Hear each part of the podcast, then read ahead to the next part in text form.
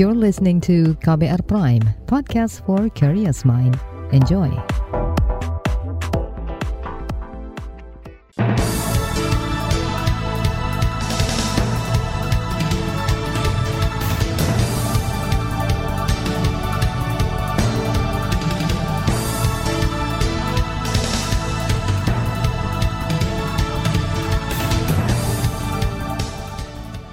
Selamat pagi saudara, senang sekali kami bisa menjumpai Anda kembali melalui program Buletin Pagi edisi Rabu 6 April 2022 bersama saya Ardi Rusyadi. Sejumlah informasi pilihan telah kami siapkan, di antaranya pemerintah optimalkan anggaran pemulihan ekonomi nasional lewat sejumlah bantuan. Presiden minta milenial seimbangkan pola konsumsi dan investasi. Pertamina tambah kuota tahunan solar subsidi di Kalimantan Timur. Inilah Buletin Pagi selengkapnya. Terbaru di Buletin Pagi. Saudara kami sampaikan informasi yang pertama, Menteri Koordinator Bidang Perekonomian Erlangga Hartarto menyampaikan realisasi Program Pemulihan Ekonomi Nasional atau PEN tahun 2022 hingga 1 April baru mencapai 29 triliun rupiah. Ini setara dengan 6,4 persen dari alokasi sebesar 455 triliun rupiah. Nah terkait dengan pemulihan ekonomi per April eh, realisasinya 29,3 triliun atau 6,4 persen dari alokasi 455,62. Kemudian terkait dengan penanganan kesehatan realisasinya 1,55 triliun, perlindungan masyarakat 22,74 triliun. Ini untuk PKH, sembako, prakerja, BLT desa dan bantuan pedagang kaki lima, warung dan nelayan, dan penguatan ekonomi 5 triliun. Selain program Keluarga Harapan atau PKH dan Sembako, menurut Erlangga, anggaran PEN juga akan menyasar pegawai dengan upah di bawah 3,5 juta rupiah. Rencananya, bantuan upah sebesar 1 juta rupiah akan diberikan dalam dua tahap selama dua bulan kepada 8,8 juta pekerja. Sementara itu, Menteri Keuangan Sri Mulyani Indrawati mengatakan Presiden Joko Widodo meminta jajarannya mengoptimalkan serapan anggaran PEN pada 2022. Presiden, kata dia, menginginkan seluruh kementerian dan lembaga bisa secepatnya menjalankan program-program yang sudah dicanangkan terkait penggunaan dana PEN. Presiden juga minta supaya para menteri yang melakukan program-program untuk pemulihan ekonomi kita masih ada 455 triliun ya Bapak ya untuk program pemulihan ekonomi uh, di dalam rangka uh, eh, PCPN ini akan kemudian difokuskan kepada program-program seperti uh, labor intensif atau uh, program untuk uh, uh, meningkatkan ketahanan dan penciptaan kesempatan kerja, eh, terutama untuk Kementerian PUPR, eh, kemudian kementerian-kementerian lain. Bekas Direktur Pelaksana Bank Dunia ini mengatakan tiga program khusus yang menjadi fokus dalam pemulihan ekonomi nasional yakni sektor kesehatan, perlindungan sosial, dan penguatan pemulihan ekonomi. Sri Mulyani menjamin APBN akan mendukung langkah-langkah keamanan bagi masyarakat, terutama yang merasakan tekanan akibat dampak global. Dia menegaskan penggunaan APBN akan dilakukan secara tepat, sehingga betul-betul menjaga keselamatan rakyat, ekonomi, serta kesehatan. Menanggapi upaya pemulihan yang dirancang pemerintah, Ketua Dewan Perwakilan Rakyat Puan Maharani meminta perbaikan kesehatan dalam masa transisi COVID-19 dilakukan menyeluruh hingga tingkat masyarakat paling bawah. Dalam keterangan tertulis, Puan menyebut pemulihan ekonomi harus dirasakan masyarakat dan bukan hanya di atas kertas. Selain sektor kesehatan, perlindungan sosial juga harus menjadi fokus untuk mempertahankan daya beli masyarakat di tengah melonjaknya harga-harga bahan pokok. Di sisi lain, rendahnya serapan anggaran pemulihan ekonomi nasional atau PEN mendapat sorotan Lembaga Kajian Ekonomi Indef. Direktur Eksekutif Indef Tauhid Ahmad mengatakan ada sederet masalah yang masih menjadi batu sandungan pemerintah pusat dan daerah dalam mempercepat realisasi PEN, khususnya di klaster perlindungan masyarakat bansos dihadapkan pada masalah pendataan masih belum beres, verifikasi dan sebagainya masih menjadi pekerjaan rumah, terutama oleh pemerintah pusat dan juga dukungan dari daerah, sehingga uh, problem itu terjadi. Di samping mungkin dukungan dari berbagai instansi belum maksimal mas untuk PEN, karena kan uh, nunggu data, nunggu verifikasi dan sebagainya itu lama, jadi masih rendah banget sih. Tauhid mengatakan masalah integrasi program menjadi kendala sel selanjutnya di dalam realisasi lapangan. Pasalnya ada tambahan program-program baru yang belum selaras. Selain itu, Tauhid menyebut integrasi program yang belum berjalan erat kaitannya dengan sisi organisasi di mana integrasi data antara kementerian memakan waktu lama dan proses yang rumit. Saudara Presiden meminta anak muda seimbangkan konsumsi dan investasi. Informasi selengkapnya saat lagi tetaplah di Buletin Pagi KBR. You're listening to KBR Pride, podcast for curious mind. Enjoy!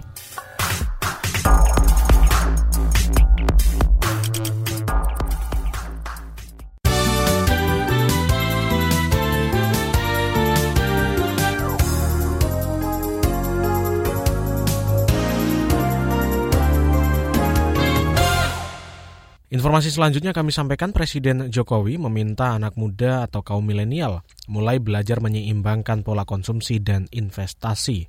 Menurutnya, manajemen finansial sangat diperlukan di era globalisasi agar milenial bisa mengatur neraca keuangan dengan baik. Melek finansial sangat diperlukan oleh generasi milenial agar kaum muda mampu membuat perencanaan keuangan yang baik mampu menyeimbangkan pola konsumsi dan investasi. Pemerintah sangat mendukung akses modal bagi milenial untuk mendukung kaum muda agar siap berwirausaha dan siap bekerja. Presiden mengatakan generasi milenial dan generasi Z harus mulai memahami perencanaan finansial, berwirausaha, dan mudah beradaptasi dengan teknologi digital. Karena menurut Jokowi saat ini komposisi generasi milenial dan generasi Z menjadi penentu masa depan bangsa, sehingga membutuhkan lebih banyak wirausaha agar semakin maju sesuai karakter yang berani dan kreatif. Saat ini jumlah total penduduk Indonesia mencapai 270-an juta jiwa, 25 persen atau 69 juta di antaranya merupakan generasi milenial, dan 27 persen atau 75 juta di antaranya generasi Z. Kami sampaikan informasi lainnya, Wakil Presiden Maruf Amin menyebut pertumbuhan ekonomi industri asuransi syariah masih relatif rendah. Menurutnya hal ini tidak sejalan dengan masa waktu belajar yang dilewati dalam mengembangkan sektor ini. Sayangnya, peran penting asuransi syariah tersebut belum tercermin dari pertumbuhan asuransi syariah yang seimbang. Pangsa pasar industri asuransi syariah relatif cukup rendah menurut OJK sebesar 5,3 persen pada akhir 2021. Padahal pertumbuhan industri asuransi syariah sudah berjalan hampir tiga dekade sejak berdirinya industri asuransi syariah yang pertama yaitu asuransi syariah takaful pada tahun 1994. Kendati demikian, Wakil Presiden Maruf Amin mengatakan sektor asuransi syariah berperan penting dalam pengembangan sektor keuangan syariah. Walau, walau saat ini pertumbuhannya relatif rendah, peningkatan kinerjanya membuat sektor industri asuransi syariah Indonesia ada di peringkat keempat terbaik di dunia. Untuk itu jika terus dikembangkan, maka bukan hanya sektor syariah, namun perekonomian nasional bisa terdorong. Kita beralih ke informasi politik. Komisi pemerintahan DPR RI meminta Menteri Dalam Negeri Tito Karnavian menertibkan polemik dukungan jabatan tiga periode Presiden Jokowi oleh Asosiasi Pemerintah Desa Seluruh Indonesia atau APDESI. Wakil Ketua Komisi Pemerintahan DPR RI Lukman Hakim beralasan penertiban merupakan kewenangan dan fungsi Kemendagri sebab undang-undang melarang aparatur desa berpolitik. Apa betul informasi yang beredar bahwa baru sehari sebelum acara SKT untuk abdesi itu keluar atau diterbitkan oleh Kementerian Dalam Negeri. Itu yang pertama. Yang kedua, eh, kegiatan politik praktis oleh kepala dan perangkat desa itu dilarang oleh undang-undang. Politikus Partai Kebangkitan Bangsa PKB ini meminta Kemendagri menegakkan aturan dan mendorong kepala daerah memberikan sanksi. Sebelumnya, Abdesi Kubu Surtawijaya mendukung jabatan Jokowi tiga periode. Surtawijaya mengklaim dukungan tambahan jabatan presiden itu lantaran ada utang budi terhadap Jokowi. Saudara juru bicara Menteri Koordinator Bidang Kemaritiman dan Investasi Jody Mahardi membantah tudingan soal Menko Marves Luhut Binsar Panjaitan mendalangi gerakan Presiden Jokowi tiga periode. Dalam keterangannya, Jody menyatakan tudingan yang disampaikan Ketua Dewan Perwakilan Daerah DPD Lanyala Mataliti itu tidak benar. Ia menegaskan Luhut tidak merancang gerakan tersebut. Jody menyampaikan kegiatan Luhut padat di pemerintahan, banyak urusan yang harus ditanganinya ketimbang mengakomodir kegiatan politik di luar rencana kabinet. Bahkan kata Jody, Luhut merupakan salah satu pejabat yang menentang wacana tersebut. Kita beralih ke informasi hukum. Kepala Pusat Pelaporan dan Analisis Transaksi Keuangan PPATK Ivan Yustia Vandana mengatakan rancangan undang-undang perampasan aset dan pembatasan uang kartal semestinya layak diterapkan di Indonesia.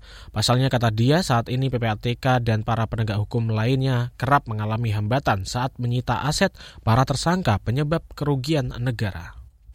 Nah, memang uh, selama ini uh, dalam beberapa kasus uh, PPATK dan uh, para penegak hukum uh, termasuk di teman-teman Polri juga mengalami kesulitan pada saat menemukan uh, si tersangkanya itu sudah tidak lagi domisili di Indonesia, tapi harta kekayaannya sudah mengalir ke beberapa aset gitu ya. Terus kemudian bahkan meninggal gitu. Uh, contohnya seperti itu. Menurut Ivan, PPATK dan penegak hukum lain memerlukan payung hukum yang kuat dalam menindak aset pelaku pidana pencucian uang. Kata dia, konsepsi dasar filosofis RUU tersebut sudah diterapkan di beberapa negara. Kita ke informasi pandemi, juru bicara Satgas Penanganan COVID-19 Wiku Adhisa Smito mengingatkan calon pemudik yang menggunakan kendaraan pribadi untuk mematuhi syarat perjalanan sesuai ketetapan pemerintah. Kata dia, petugas dan aparat akan melakukan pemeriksaan acak di beberapa titik strategis untuk menjaring pemudik nakal. Nantinya akan diterapkan upaya pemeriksaan acak di beberapa titik strategis untuk men-screening pelaku perjalanan yang menggunakan kendaraan pribadi. Pemeriksaan akan dilakukan pada data yang tertera berdasarkan riwayat tertular maupun vaksinasi di dalam peduli lindungi yang menunjukkan status kelayakan untuk bepergian. Sebelumnya Satgas Penanganan COVID-19 telah menerbitkan surat edaran tentang ketentuan perjalanan orang dalam negeri pada masa pandemi COVID-19. Dalam laman resmi Satgas COVID-19, SE ini mengatur syarat terbaru untuk pelaku perjalanan dalam negeri atau PPDN. Di antaranya PPDN yang telah mendapatkan vaksinasi dosis ketiga tidak wajib menunjukkan hasil negatif tes RT-PCR atau rapid test antigen. Kita beralih ke berita mancanegara, saudara. Organisasi Internasional untuk Migrasi IOM menyebut lebih dari 7,1 juta warga Ukraina terpaksa meninggalkan rumah mereka dan mengungsi ke beberapa daerah di negara itu akibat invasi Rusia. Jika ditambah dengan lebih dari 4,2 juta warga yang telah meninggalkan Ukraina ke beberapa negara tetangga berarti ada 11,3 jutaan orang yang telah mengungsi sejak Rusia menginvasi Ukraina pada akhir Februari.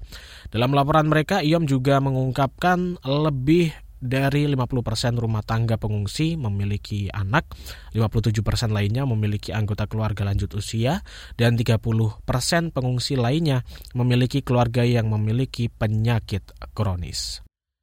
Sementara itu masih seputar Ukraina, Presiden Ukraina Volodymyr Zelensky beri kritik pedas Forum Perserikatan Bangsa-Bangsa atau PBB.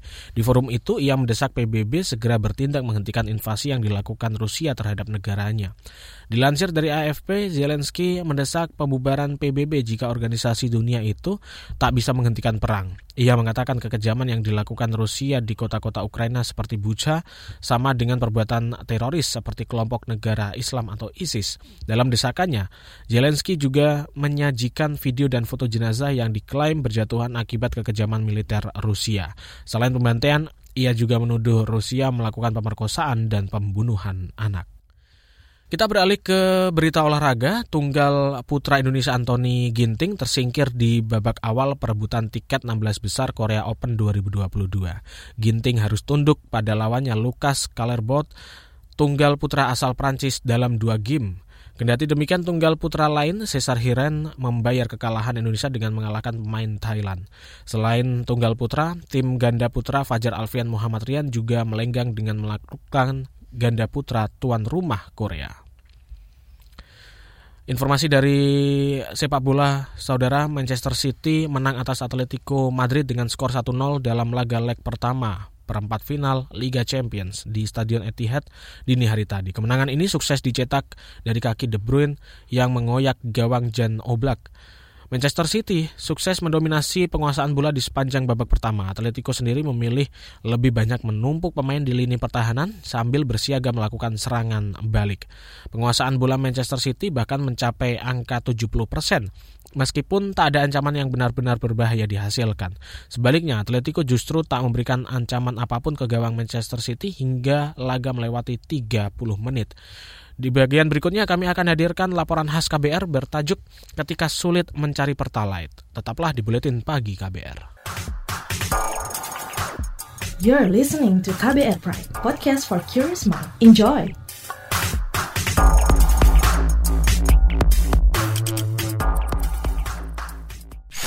Commercial break. Commercial break. Anda sering gelisah, tidak bisa tidur nyenyak, selalu merasa ada yang merasuki pikiran Anda. Ini bukan iklan horor atau cerita seram, tapi kalau Anda mengalami hal seperti itu, Anda pasti ketinggalan berita terupdate yang lagi ramai diperbincangkan. Gak mau kan dibilang ketinggalan berita?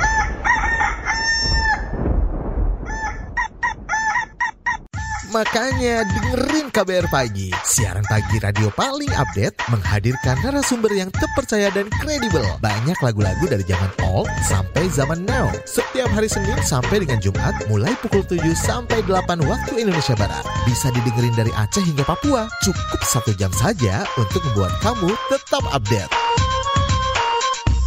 Woi, ayam siapa nih? Berisik, saya mau dengerin kabar pagi.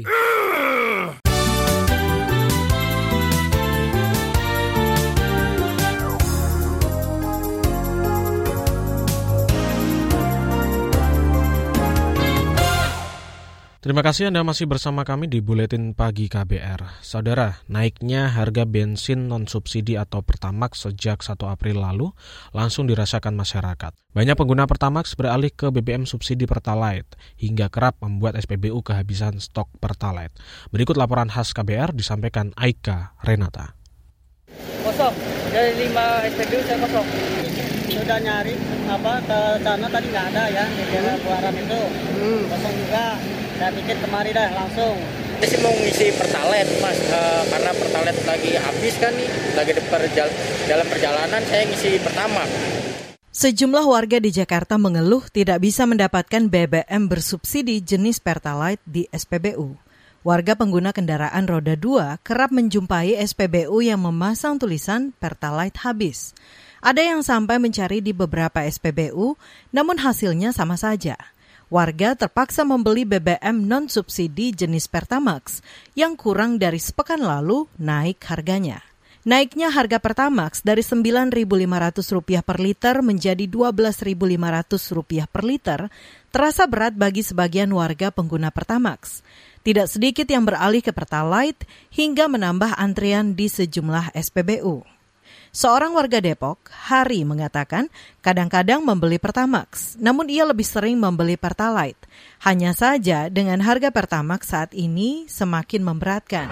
Pertamax itu paling sekali sekali dua minggu, paling nggak sekali seminggu doang. Ya buat bersin mesin hmm. sih.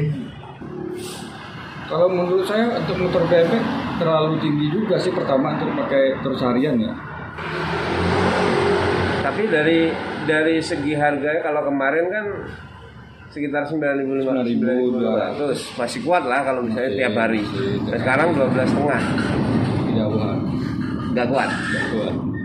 Menanggapi isu kelangkaan Pertalite, pejabat sementara Sekretaris Perusahaan PT Pertamina Patraniaga, Irto Ginting, menjamin stok Pertalite aman. Hanya saja, Irto mengakui permintaan pembelian Pertalite meningkat sebagai imbas naiknya harga Pertamax pada 1 April lalu. Sejak kenaikan Pertamax kemarin memang ada peningkatan untuk pembelian Pertalite. Kami pastikan di sini bahwa stok kami itu cukup dan kami tidak membatasi. Kita akan memenuhi semua kebutuhan di uh, SPBU. Bahkan terminal kami beberapa juga standby 24 jam untuk melayani SPBU. Irto Ginting menjamin Pertamina tidak akan membatasi pasokan Pertalite di SPBU dan akan memenuhi semua kebutuhan Pertalite untuk masyarakat. Tidak benar, tidak benar. Kami akan segera cek ke lapangan gitu ya. Di Jakarta dan seluruh daerah itu tidak ada pembatasan untuk Pertalite saat ini. Jadi kami akan loss, kami akan penuhi semua kebutuhan di SPBU masyarakat tidak perlu khawatir untuk itu. Naiknya Pertamax turut menyebabkan naiknya harga BBM di SPBU swasta seperti Shell dan Vivo. Meskipun Pertamina mengklaim harga Pertamax masih di bawah harga keekonomian dunia. Sementara itu, pengamat ekonomi menilai naiknya harga Pertamax tidak akan otomatis membuat penggunanya beralih ke Pertalite. Pengamat ekonomi energi dari UGM, Fahmi Radi mengatakan, mayoritas pengguna Pertamax merupakan masyarakat kalangan menengah ke atas. Salah satu indikator yang bisa digunakan menentukan berapa, itu ya harga Pertamax yang dijual oleh SPBU asing yang mereka selalu melakukan penjualan setiap terjadi kenaikan harga minyak dunia tadi. Nah, di situ kan bervariasi dia. Maka menurut saya yang tepat berapa itu itu sekitar 14.000 sampai 16.000. Meski begitu, Fahmi Radi meminta pemerintah mengantisipasi dampak kenaikan Pertamax itu, termasuk pada potensi beralihnya pengguna BBM non-subsidi ke BBM subsidi. Fahmi mengatakan, kemungkinan migrasi tetap ada, namun tidak secara besar. Apalagi pengguna Pertamax di Indonesia hanya sekitar 12 persen dari total pengguna BBM di Indonesia. Sedangkan konsumen Pertalite mencapai sekitar 80 persen dari total konsumsi. Laporan ini disusun Agus Lukman. Saya Aika Renata. Informasi dari berbagai daerah akan hadir usai jeda. Tetaplah bersama kami di Buletin Pagi KBR. You're listening to KBR Pride, podcast for curious mind. Enjoy!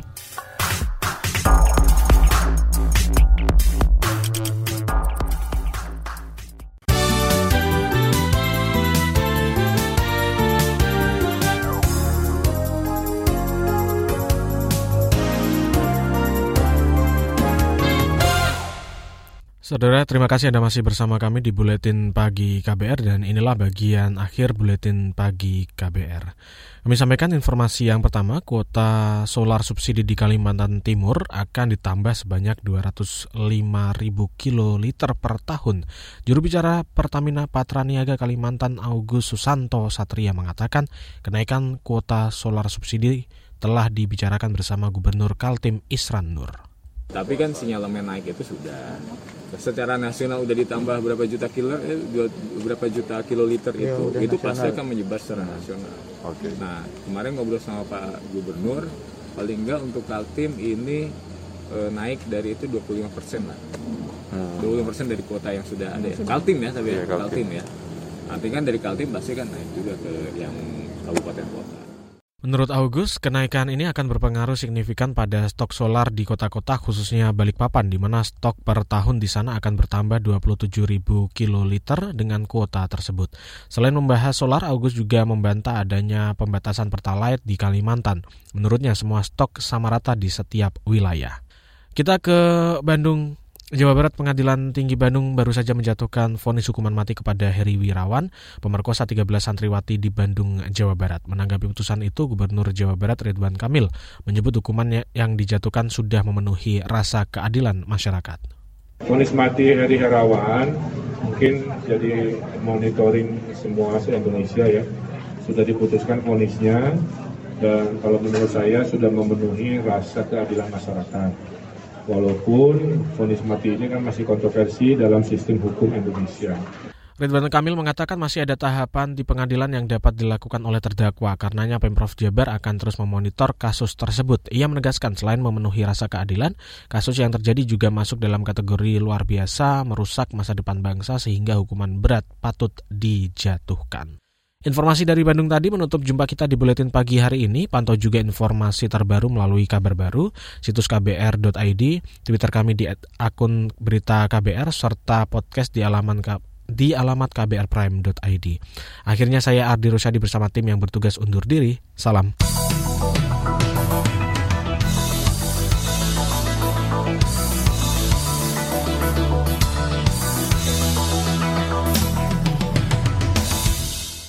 KBR Prime, cara asik mendengar berita. KBR Prime, podcast for curious mind.